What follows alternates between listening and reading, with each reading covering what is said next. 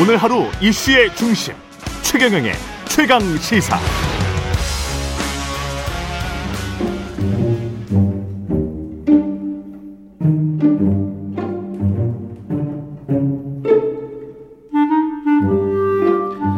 자, 설 특집 최근의 최강시사 오늘 2, 3부는 이 어지럽고 혼란한 시기 가고자 하는 방향은 있지만 길도 정답도 잘 보이지가 않는다. 어떻게 무엇을 생각하고 고민할지 아, 나침반 역할을 해주실 두 분 책에서 그 길을 찾아보는 시간 꾸며가고자 합니다. 최경영의 최강시사 설 특집 책에서 길을 찾다 역사편인데요.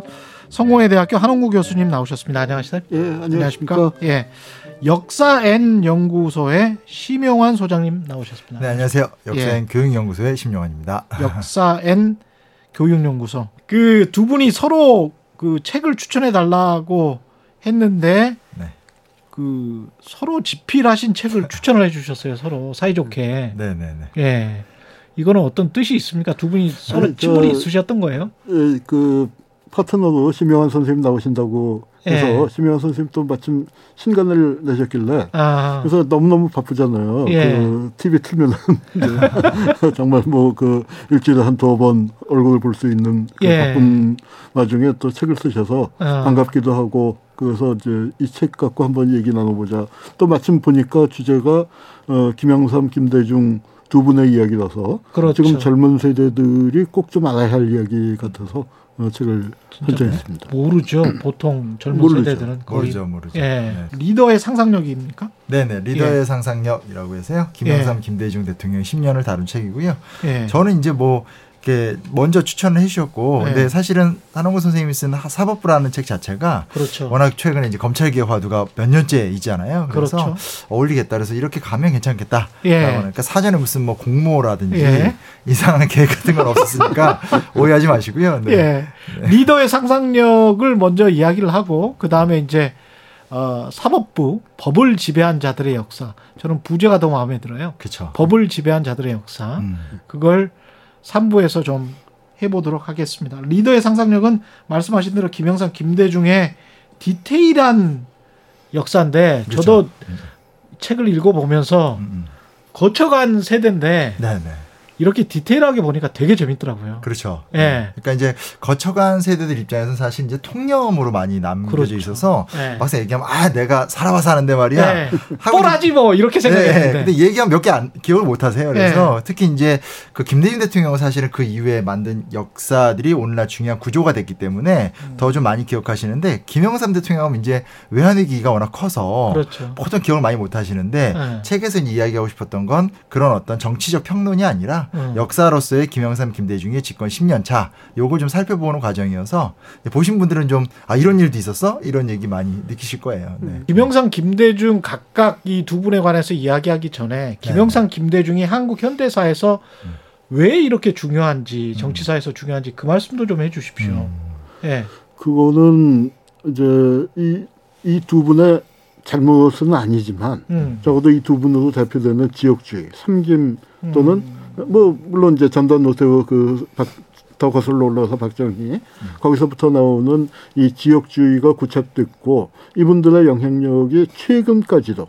그러니까 한국 정치가 이제 많이 그래도 이제 그 지역주의라는 것이 지금은 조금 약화된 듯이 보이지만 그래도 뿌리에는 있거든요. 여전히 뿌리에는 그 작용하고 있는데 그걸 보면은 이 두 분의 영향력이라는 게 그 그냥 30년이 아니라 음. 더 오랜 세월일지도 모른다. 1970년대부터 어, 시작해서 2020년대 어, 지금 50년 세월 동안에 어, 아직까지도 변치 않는 그 한국 사회에 대한 규정력을 갖고 있는 어, 분이다 그런 생각이 듭니다. 네, 네.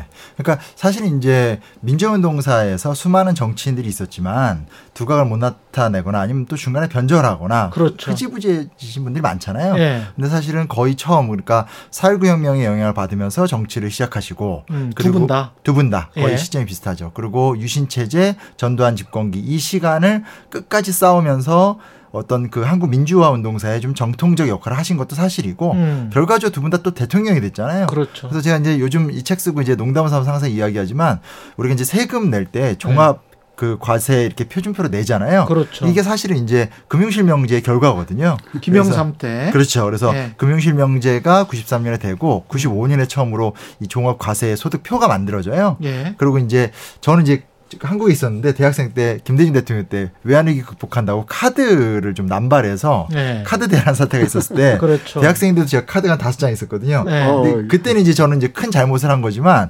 이제 그 그런 식의 어떤 신용 사회가 되는 것도 또 이 어떤 금융 실명제 결과거든요. 음. 그런 것들을 살펴보면 아 이 사람들이 민주화 운동사에서도 의미가 있지만 이후에 대통령이 돼서도 현재까지도 실질적 영향을 미치고 있구나. 예. 또뭐 김대중 대통령 같은 경우는 최초로 정권 교체를 했다라든지 남북 관계를 어떻게 풀어갈 것인가에 대해서 현재 사실 유일한 대안을 제시한 분이잖아요. 예. 네, 그런 부분에서 이 두 사람이 과연 과거형 존재냐 아니면 돌아가셨지만 현재형이냐 좀 따져볼 필요가 있는 거죠. 그 심영환 선생 책에서 그 이제 제일 인상적이었던 대목이 음. 그 김영삼 대통령이 사실은 한국 사회에서 굉장히 저평가되고 있어요. IMF도 끝났기 때문에. 그렇죠. IMF가 끝났기 때문에 그런데 어, 그 김영삼의 업적을 얘기하면서 이것은 돌이킬 수 없는 개혁이었다 하는 부분이 정말 인상적인 게 금융실명제 뭐 또 재산 등록 그때도 비판이 있었지만 어쨌거나 한국 사회 하나의 규범으로 확실하게 자리 잡았고 고위공직자 재산 등록 예. 같은 경우는 지금 하나의 규범입니다. 그럼요. 예. 그렇죠. 그럼요. 네. 그, 그리고 그다음에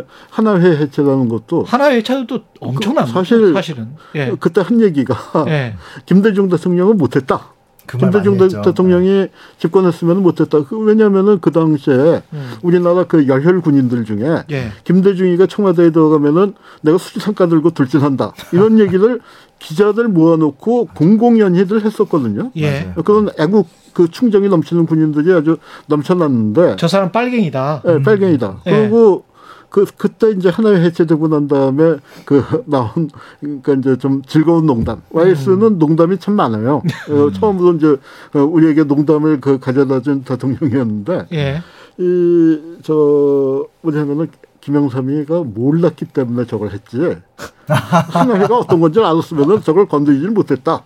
이제 그런 얘기를 하는데요. 예. 근데 저는 정말로 그 이후에 한국 사회에서 개혁에 좋은 기회가 있었는데 번번이 좌절됐잖아요. 예. 그때 우리가 정말로 배워야 할 건 김영삼한테 배워야 한다. 어. 뭐냐면 개혁이란 언제 하느냐.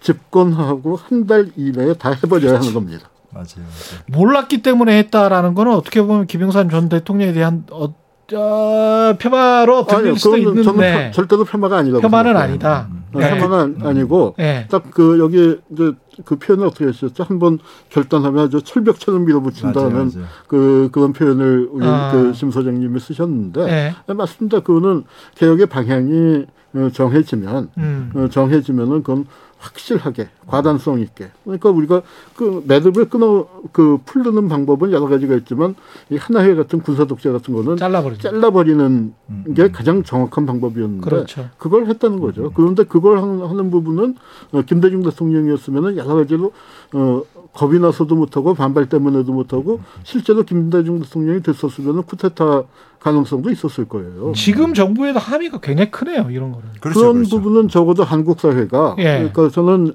어 이제 물론 민주화운동 그 세대로서 김영삼 대통령이 삼당 합당을 했다는 점에 음. 대해서는 굉장히 음. 예, 그 아주 좀 분노에 가까운 야. 개인적으로는 예. 예, 그런 감정을 갖고 있지만 적어도 볼 때 크게 볼 때 한국 사회 큰 방향에서 볼 때 김영삼 대통령 심지어는 노태우 대통령까지도 음, 음. 어, 좀 재평가가 돼야 할 음. 부분이 분명히 있다고는 네. 생각을 합니다. 그러니까 이제 그 아까 이제 농담하신 거고 많은 사람들이 이제 뭐 김영삼 대통령 막 이렇게 뭐 얘기랑 존다.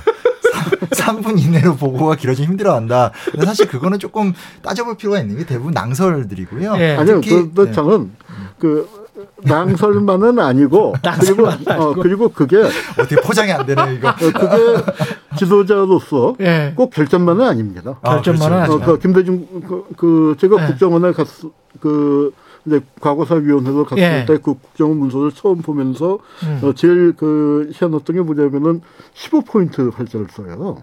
아, 굉장히 크잖아요. 굉장히 어, 크네. 굉장히 크죠. 예. 그- 그리고 보고서가 두 페이지를 넘어가면 안 된다는 맞아요, 거예요. 맞아요. 왜 대통령들 때문에 그렇습니까? 그렇죠. 아. 그 정보를 굉장히 짧은 시간에 그러니까 이렇게 보고서 어, 중요하면은 더, 더 자세한 보고를 받으면 되는 음. 거니까 어. 그 이거를 굉장히 간략하게 요령 있게 정리한다는 건 굉장히 중요한 거고 거기에서 사실 그 핵심은 그 사안의 핵심은 3분 안에 또 정리가 되거든요. 그걸 길게 그렇죠. 차근차근 설명을 하고 그 계획을 하려면은 이건 뭐 몇 시간짜리 강의가 필요할지 모르지만 어.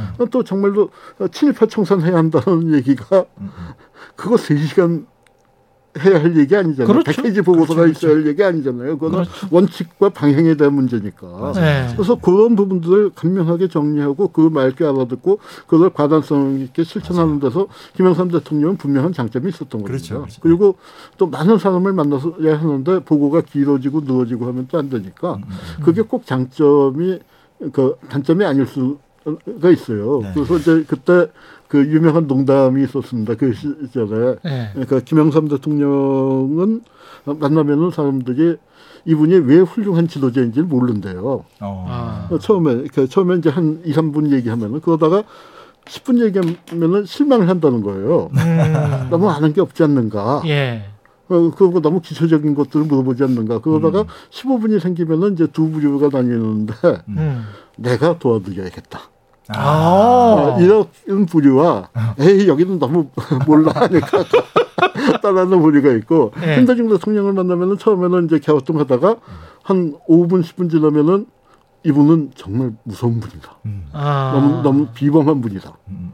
그래서 이제 거기서 또 두 부류가 나눠지는데 여기 잘못 얽혔다가는 내가 큰일 나겠다. 아니 그 책에서 그. 비범함이 좀 드러나기는 해요. 맞아요, 맞아요. 네. 그러거나 예. 아니면 이제 정말 엎어져서 네. 그 도와드리거나. 맞아요, 맞아요. 아. 그러니까 캠프의 분위기가 되게 달랐다는 거예요. 예. 책에도 써놨지만 예를 들면 그 당시 옛날 정치인들이지만 최영우, 김동영 같은 이제 그 소위 말하는 김영삼 측근들 같은 경우는 그렇죠. 같이 편하게 대화하고 예. 싸우기도 하고 다음날 풀기도 하고. 예. 근데 이제 김대중 대통령 입장에선 예. 노무현 대통령, 고 노무현 대통령의 회고에도 나오지만 음. 완벽한 게 결점이다. 그러니까 음. 뭘 하면 모르는 게 있어야 되는데 다 아니까 사람들이 위축되게 만들고. 예. 근데 이제 그런 어떤 캐릭터들이기 때문에 근데 예. 그 캐릭터가 이제 각자 빛나는 거죠. 그래서 예. 김영삼 대통령 같은 경우는 아까 공직자 재산 등록제 예. 말씀하셨지만 취임 두 번째 날인가 바로 공개를 해요. 그래서 그렇죠. 내 재산 17억 8천만 원이다. 예. 딱 얘기하면서 다음 너네도 까 하니까 이제 중앙위원들 다 까고 예. 그 이제 공직자 윤리법으로 만들어지게 되고 음. 뭐 금융실명제 할 때도 사실은 박재현 경제수석이 반대했었거든요. 음. 그러니까 경제수석 뒤로 돌리고 밀어붙인다라든지. 와. 근데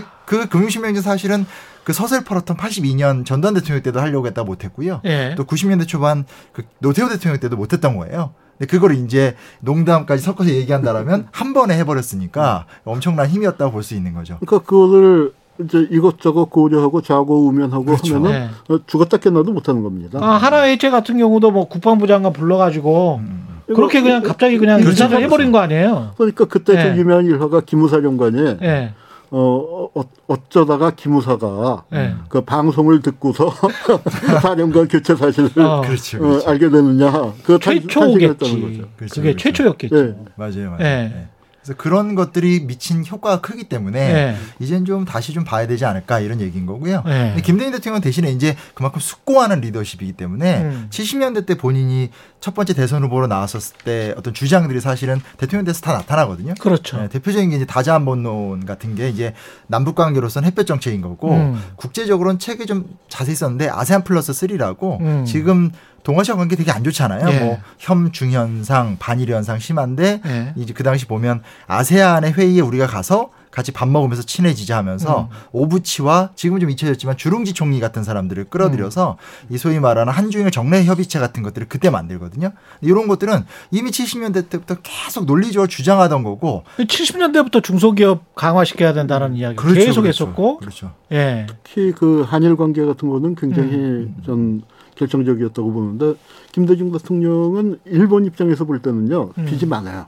왜냐하면은 김대중 납치 사건이라는 게 일본에서 발생했는데 아. 그거를 한국 일본 정부가 짝짝꿍을 해서 덮어버렸잖아요. 아. 네, 김대중은 피해자예요. 그리고 그렇죠. 그 다음에 왜냐하면 김대중 내란 음모 사건이라고 하는데 거기서 사실 내란 음모 갖고는 사형이 절대로 안 나오거든요. 법에 아. 없어요. 음. 그 법도 무기징역도 없고 유기징역이에요. 내란 음모는 어. 그렇죠. 최고형이. 예. 그런데 왜 사형이 나왔냐면은 일본에서 한민통이라는 걸 만들었다. 맞아요. 어, 그래서 국가보안법에 반국가 단체에 수개라서 이제 사용이 가능했는데 이 한일 간의 박정희 때 이걸 덮을 때 그 조건이 뭐였냐면은 그 일본에서의 활동은 앞으로 문제 삼지 않는다. 음. 그래서 일본도 대신 납치해 간 건 덮어둔다. 음. 뭐 이제 이런 타협이었는데 그걸 전두환 정권이 어, 깨고 이제 그 죽이려고 했는데 그때 일본이 싹 침묵을 해버린 거거든요. 그러니까 네. 그때 그 김대중 그 동교동 그쪽의 표현에 따르면은 신군부보다 일본이 더 미웠다. 어. 근데 그런 표현이 나옵니다. 음. 예. 실질적으로 그랬을 텐데 그런 일본한테 화해의 손을 먼저 내밀었죠. 음. 그러니까 그, 그 대표적인 게 일본 문화 개방이었는데 그때 문화계에서는 굉장히 반대가 심했어요. 맞아요, 그 맞아요. 이거 뭐 그다가는 뭐 한국 가요니 뭐니 음, 뭐저 프로 또 여기 방송도 있지만 한국 방송이 또 일본 거를 많이 그냥 음. 좀그 베껴서 이제 하던 것도 많았고 뭐 그러던 시서 일본 대중문화한테 압도될 것이다 했는데 결과는 어떻게 됐습니까? 오히려 한류가 일본을 그렇죠. 어, 지배하는 상황이 됐죠. 이제 그런 거 보면은 어, 그 앞을 내다보면 서 어, 또 과감하게 또 화해할 때는 몸을 낮추고 음. 이제 그런 그 부분에서는 김대중 대통령이 굉장한 지도력을 보이셨죠. 근데 김대중과 김영삼을 생각을 할 때 뭐 능력이나 자질 면에서 김대중의 그 완벽한 점이 오히려 약점이었다 그런 말씀도 하시고 그랬는데 그런데도 불구하고 IMF 환란 위기 에서 나라를 구한 거잖아요. 예. 그게 가장 큰 업적이라고 볼 수도 있는 건데. 근데 대통령 됐을 때 제 기억에 한 30만 표인가요? 음, 음. 차이가 별로 안 났. 간신히 이겼죠. 간신히 이겼죠. 근데 그 전에 김영삼 대통령 보면은 민자당이라는 엄청난 뭐 예. 그때 한 200석 됐습니까? 그 예, 200석 그늘막이. 개헌선을 넘었었죠. 네. 음. 그늘막이 있었지 않습니까? 그쵸. 그러면 주류라고 할 수 있는 거 아니에요. 예. 네, 네. 완벽한 주류가 돼서 개혁을 한 것과 음, 음. 김대중처럼 DJP 연합을 통해서 음. 소수파로서 IMF 환란 위기를 그것도 30만 표 예. 간신히. 어, 간신히 이겨가지고 하는 그 과정이 상당히 좀 다를 수밖에 없지 않을까. 지지 기반이 워낙 또 한쪽은 굉장히 강고하고 한쪽은 허약하다 보니까 그런 생각도 들더라고요. 책 그렇죠, 읽으면서. 그렇죠. 예. 그러니까 그런 게 이제 그 시대의 가장 큰 특징이었고, 근데 음. 중요한 건 이제 좀 나쁜 말이지만 결과로 말한다는 거잖아요. 예. 그러니까 사실 좀 김영삼 대통령은 재밌는 게 본인의 개혁들이 대부분 다 야당을 겨냥하기보단 자신의 당을 겨냥하는. 그 럴 수밖에 없죠. 왜냐하면 정치 개혁을 하면 정치 개혁의 대상자가 자기네 당 멤버들이 되는 거고. 그런 측면에서 예. 참 대단한 거예요. 근데 그런 측면에서 예. 보면 저는 이제 일종의 경쟁자지만 협치가 중요하다 생각하는 게 어. 그렇게 할 적에 그 부족한 명분을 대부분 다 김대중 대통령 이 끌어들이거든요. 왜냐하면 야당은 그걸 좋아하니까. 그래서 그렇지, 그렇지. 서로 경쟁자지만 같은 지향점에서 이제 합의점을 암묵적으로 찾아가면서 개혁이 이루어지게 되는 거고 어. 또 어쨌든 김대중 대통령은 또 사실은 그 당시 이제 이인재 씨가 이제 탈당하고 당 만 들고 그렇죠. 하는 분열의 전국 예. 또 DJP 그러니까 결국 김영삼한테 박대당하면서 쫓겨났었던 김종필을 음. 품때 이제 삼당 야합이라는 분노하셨던 주제가 아니라 음. DJP 연합이라고 해서 이렇게 아주 합리적으로 문서를 쓰잖아요. 그래서 음. 여기까지 함께 하는 거야. 여기 너랑 나랑 다라 하면서 음. 소위 말하는 연합을 하더라도 정체성을 또 잃지 않고 아. 해서 양자가 되게 다르기도 하고 단점도 있는데 그럼에도 불구하고 자신이 처한 환경에서 여러 가지 것들을 활용해 나가면서 그러니까 거대 여당을 등으로 짊어지고 있지만 자기 정당을 개혁할 수밖에 없는 김영삼은 포인트별로 김대중을 끌어들였고 김대중 같은 경우는 이제 어떻게 보면 약자 그러니까 좀더 지지 기반이 그렇죠. 약하니까 DJP 연합 같은 합리적인 연정을 통해서 또 이제 문제를 해결하는 모습들이 있었기 때문에 그런 것들도 지금 좀 살펴볼 만한 주제들이 아닐까. 대단한 정치인들이었죠. 사실 확실히. 그 이제 김대중 그 김영삼 대통령 어, 초기에 예. 지지율이 거의 90%까지 올랐고 그렇죠. 개인 인기를 치면은요. 예. 그 당시에 뭐 허재라든가 최진실이라든가 그런 그 톱 그 스포츠 스타나 연예인보다 예. 더 그 맞아요, 맞아요. 인기가 있었어요. 음. 그런데 그렇게 된 거는 뭐냐면은 그 대통령 선거에서 그이 김영삼 대통령이 정말 그 유명한 표현이 놀랐제거든요. 그렇죠. 그 놀랐제. 하나의 놀랐제. 해놓고 놀랐제인데 진짜로 놀란 사람들이 김대중 지지자예요. 아. 김대중 지지자들 입장에서는 우리 이제 그 잘나던 말로 이제 선- 선생님께서 아. 어, 선생님께서 대통령 되셨으면 저렇게 못했다. 음. 아. 어, 김대중 지지자들도 알고 김대중 지 그러니까 똑같은 지역주의라고 해도 저는 호남 쪽은 좀그 성격이 달랐다고 생각하는데 호남 쪽은 김대중에 대한 지지도 있었지만 민주주의에 대한 열망이 광기를 겪으면서 어, 그게 있었는데 그 지지가 김대중을 지지했던 사람들이 전폭 적극적으로 김, 김영삼을 지지했기 때문에 또 음. 그런 개혁이 예, 가능했던 겁니다. 이제 재밌는 것 중에 또 하나 뭐가 있냐면 지금도 해야 될 일은 많거든요. 그러니까 네. 예를 들면 부동산 정책 같은 경우가 사실은 그러니까 김영삼 대통령이 못했어요. 김대중 대통령도 제대로 못하고. 그러니까 그럴 수밖에 없는 게 사실은 김영삼 대통령이 이제 몰락하는 계기가 약간 음. 자기 모순인 건데 초기에 어떤 그런 개혁을 쫙 열었으나 음. 이제 세계화라는 그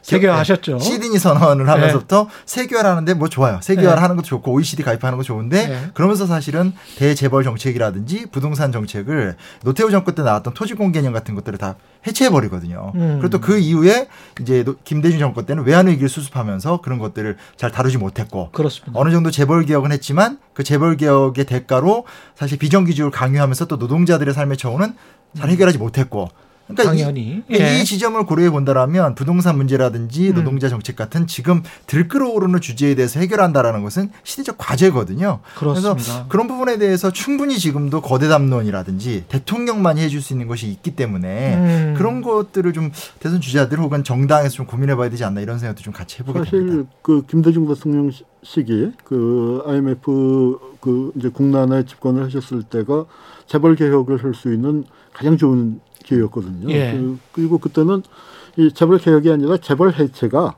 음. 그 IMF의 요구 사항이었어요. 이게 뭐 음. 중국 좌빨들이. 주장하는 게 아니고 예. 왜냐하면은 재벌이란 말이 그냥 그대로 옥스퍼드 사전에 그렇죠. 예, 오를 정도로 한국에만 있는 특수한 현상이란 말이에요. 그 재벌들이 이제 아 벌적들한테 뭐 아이스크림 가게 음. 제거점이니 뭐 그런 것까지 안기는 이런 현상은 전 세계에서 없으니까 경쟁력 있는 대기업 중심으로 가고 재벌을 해체하라 하는 게 IMF의 공약이었는데 이 재벌 해체가 재벌 규제가 되, 고 재벌 규제가 재벌 개혁이 되고 재벌 개혁이 경제 개혁이 되고 경제 개혁에서 그 경제 민주화로 바뀌다가 경제 민주화가 실종되고 노동 개혁이 나왔단 그렇죠. 말이에요. 음. 그건 뭐냐면 한국 사회가 그 재벌 개혁에 좋은 기회를 놓치고 이 재벌이 우리를 개혁하겠다고 나온 게 노동 개혁 아닙니까? 그렇죠. 예. 그러니까 IMF가 왜 왔냐 하면은 재벌들이 방만하게 위해체를 끌어서 써서 왔는데 이제 김대중 대통령이 리더십을 보이시고 또 국민들이 적극 동참해서 근무오기 했단 말이에요. 음. 근무오기 해갖고 그 돈을 어디다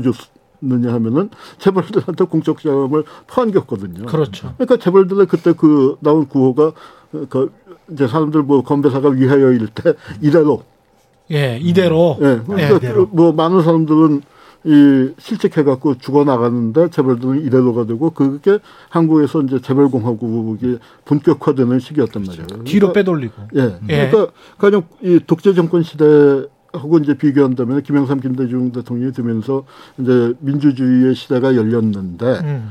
우리 그 아마 이제 그 무렵이었죠. 그 이제 김대중 정권이 끝나고 그 다음번 대통령 선거를 할 때였나요? 우리 그 권영길 후보가 나오셔서 그 한마디 민주화돼서 살림살이 좀 나아지셨습니까? 네. 하는 말이 우리들에게 막혀들어 참 기가 막힌 얘기고. 그건 예. 저는 지금까지도 해당되는 어, 말이라고 생각해요. 음. 우리가 민주주의를 하는 게 정말 살림살이를 그 낳기 위해서. 하- 하는데 그걸 못했기 때문에 지금도 이 민주당이 이렇게 그렇죠. 어려움을 겪고 있는 거고요. 그런데 그때 그 그이저 재벌 개혁을 하지 못한 것. 어, 이게 정말 그, 게 한으로 남고, 살림살이가 나아진 쪽은 재벌이 좋아졌고, 또 누가 좋아졌냐면 관료가 좋아졌어요. 음. 우리 음. 이제 심 소장님께서는 관료제가 그래도 좀 더 나아지고 있다고 하는데 저는 약간 생각이 다른데 한번 심 소장님 그 말씀 좀 들어볼까요? 여기 살짝만 이제 덧붙인다면 예. 덧붙인다면 이제 이런 전적으로 이제 공감할 수밖에 없는 게 음. 우리가 지금도 보면 양당의 현재 대통령 대선 공약을 보면 이제 부동산 공급 강화잖아요. 근데 네. 이 공급 강화란 말이 네. 사실은 전두환 대통령 때 했던 말이 에요. 그래서 네. 전두환 대통령이 또 500만 원을 짓겠다 얘기였었는데 그게 이제 그 당시 이제 도시학자들의 말을 들으면 음. 당시 박정희 정권 기간 내내 지었던 건물에 그 맞먹는 양이었다고 아. 하거든요. 그리고 우리가 기억하는 제일 유명한 기억은 이제 노태우 대통령이 그렇죠. 주택 200만 원인데 200만 원. 그것도 다 지었어요. 그러니까 네. 소위 말하는 공급 확대를 통한 부동산 문제 해결이라는 것은 음. 너무나 오래된 80년대 90년대 해법이다라는 거. 근데 그게 그때도 청약 광풍 불고 난리가 났었습니다. 그렇죠, 그렇죠. 예. 근데 지금 이게 그게 지금 똑같이 반복되고 있다라는 네. 건 거고 재벌 문제도 보면 사실 이제 우리가 하나의 채- 척결만 많이 기억을 하지만 순서를 통으로 따지면 하나회를 척결하고 그 다음에 이제 역사 바로 사육을 통해서 많은 문제가 있더라도 이제 전두환 노태우 그 5.18과 12.12 군사 쿠데타를 이제 처단하는 것까지 이어졌잖아요. 음. 근데 그때 자료들을 분석해 보면 계속 재벌들을 같이 소환을 해요. 왜냐면 음. 그 사람들한테 돈을 갖다 바쳤으니까. 그렇죠. 근데 이제 소위 말하는 대마를 잡기 위해서 어. 활용만 하고 또 집행유예 시켜주고. 그러니까 음. 수많은 기간 동안 보면 재벌이라는 그 집단이라는 것이 더 큰 정치적 구조학을 척결하는 데 있어서 이렇게 살아남는 형태가 있었는데 음. 지금 와서 이제 보게 되면 단순하게 뭐, 뭐 이렇게 재벌 해체 이건 약간 과격한 발언 같지만 더 나은 경제로 나아가기 위한 과정에 대한 충분한 숙고는 분명히 좀 없지 않았나라는 생각이 들고요. 그 그리고 이- 특히 지금 대선 캠페인 자체가 개인 재테크를 어떻게 잘해줄 수 있을까, 음. 세금 어떻게 깎아줄까, 뭐 이런 쪽으로만 계속 집중이 되고 있기 때문에 그, 그 서- 이제 아까 그 소확행이나 예. 뭐 소소한 공약이 예. 말씀하셨지만 사회 분위기 자체가 예. 이제 그 전에는 그 80년대에는 뭐 질풍노도의 시대라고도 부릅니다만 뭐 음. 하여튼 민주화라든가 뭐 통일이라든가 그런 거대 담론에서 이제는 부자 대세요 이 IMF와 또 이명박 정권 시대를 지나면서 부자 대세요가 예. 이제 그 관심이 드는 어, 시대가 됐단 말이에요. 예. 그리고 민주화가 되놓고 나니까 그 전에는 대통령이 절대 권력을 갖고 있는 거라고 생각을 했는데 음. 대통령이란 게 보니까 5년짜리 계약직 공무원이란 말이에요. 그렇죠. 그러니까 이 그리고 그 IMF가 끝나고 재벌이 살아남은 다음에 그 다음에 이제 첫 번째 대통령이 노무현 대통령인데 이분이 너무 솔직하게 고백을 해버리셨죠. 음. 그 당신도 이제 아마 대통령 된 다음에 뼈저리게 절감을 했으니까 음. 그런 탄식이 나왔을 텐데 이제 권력은 청와대에 있지 않고 시작이 있습니다. 그렇죠. 하면서 이제 재벌이 갖게 됐는데 이건 뭐냐면 권력이 라는 게 어, 죽을 때까지 그러니까 자기가 현직이 있을 때 하다가 딱 5년 지나면 물려주고 나가는 그게 권력이 아니고 음. 죽을 때까지 내 손을 쥐고 있다가 벽에다가 무슨 칠 해가면서 그때까지 내 손을 쥐고 있다가 내 새끼한테 물려주는 게 진짜 권력이다. 예. 어, 그것을 그렇죠. 그 뼈저리게 알게 된 거고 예. 그다음에 재벌의 힘이라는 게 참 어마어마하게 커진 거예요. 예. 박정희 전두환 때 이제 박정희 때 생기고 전두환 때 조금 어, 커지긴 했지만 전두환이 유명한 게 국제글로 날려버린 거 아닙니까? 그렇죠. 어, 제, 예. 세계 세계, 6.27 권에 있는 것을 그냥 한마디로 날려버렸었는데 예. 이제는 재벌이 대통령 들을 저지우지하고 그렇죠. 충성의 보고서가 대통령의 머릿속에 그대로 입력이 돼서 그대로 나가는 예. 이제 그런 세, 세대로 돼버렸단 말이죠. 그래서 어, 이 민주화의 결과물로 음. 정말 대중들이 살기 좋아진 시대가 아니라 재벌이 좋아졌고 음. 그다음에 관료가 정말 좋아졌어요. 관료가. 관료가. 네, 관료들이 그러니까 그 전에는 그 독재자가 관료를 수적으로 부렸단 말이에요. 예. 그래서 그러니까 전 그 독재 그러니까 박정희 전두환 뭐 어, 형편없는 독재자라고 제가 그 비판을 많이 하지만 그 사람들이 분명한 건 어쨌거나 국민이라는 공동체를 생각하면서 정치를 했던 어, 사람인 거 그건 분명하거든요. 예. 방향이나 운영 방식이 잘못돼서 그렇지. 음. 그리고 그때는 재벌 관료들이 수단으로 그렇게 어, 존재했는데 음. 이제는 민주화되고 난 다음에는 관료들이 대한민국의 주인이 됐어요. 음. 대한민국이 민주공화국인가 했을 때 가장 웃는 사람들이 관료일 거라고 저는 생각을 해요. 아. 어, 주인은 무슨 어, 우리가 주인인데 뭐, 그러니까 이제 이게 이. 나라가 예. 기재부의 나라냐 하는 그 그렇죠. 탄식이 나오는데 예. 이 관료 제도를 어떻게 개혁을 하느냐. 예. 바로 그게 이게 5년 단임제라는 그 정치 구조가 음. 이 관료들의 천국을 만드는 아주 그냥 그, 그 바탕이거든요. 우리 반나 검찰 개혁, 사법 개혁, 그렇죠. 국정원 개혁, 뭐 네. 기재부 개혁하지만 사법 개혁이라는 건 사법 관료들, 국정원 개혁이라는 건 네. 그렇습니다. 그 구- 공안 관료들, 네. 그다음에 국방 개혁이라는 건 군사 관료들, 예. 그뭐 기재부 개혁이라는 거는 그 모피아 개혁, 뭐 이런 거 아니겠습니까? 그 이야기를 좀 구체적으로 하기 전에 네. 잠깐 쉬었다 가야 되겠습니다. 2부는 여기까지로 줄이고요. 잠시 후 3부에서 계속 이어가겠습니다.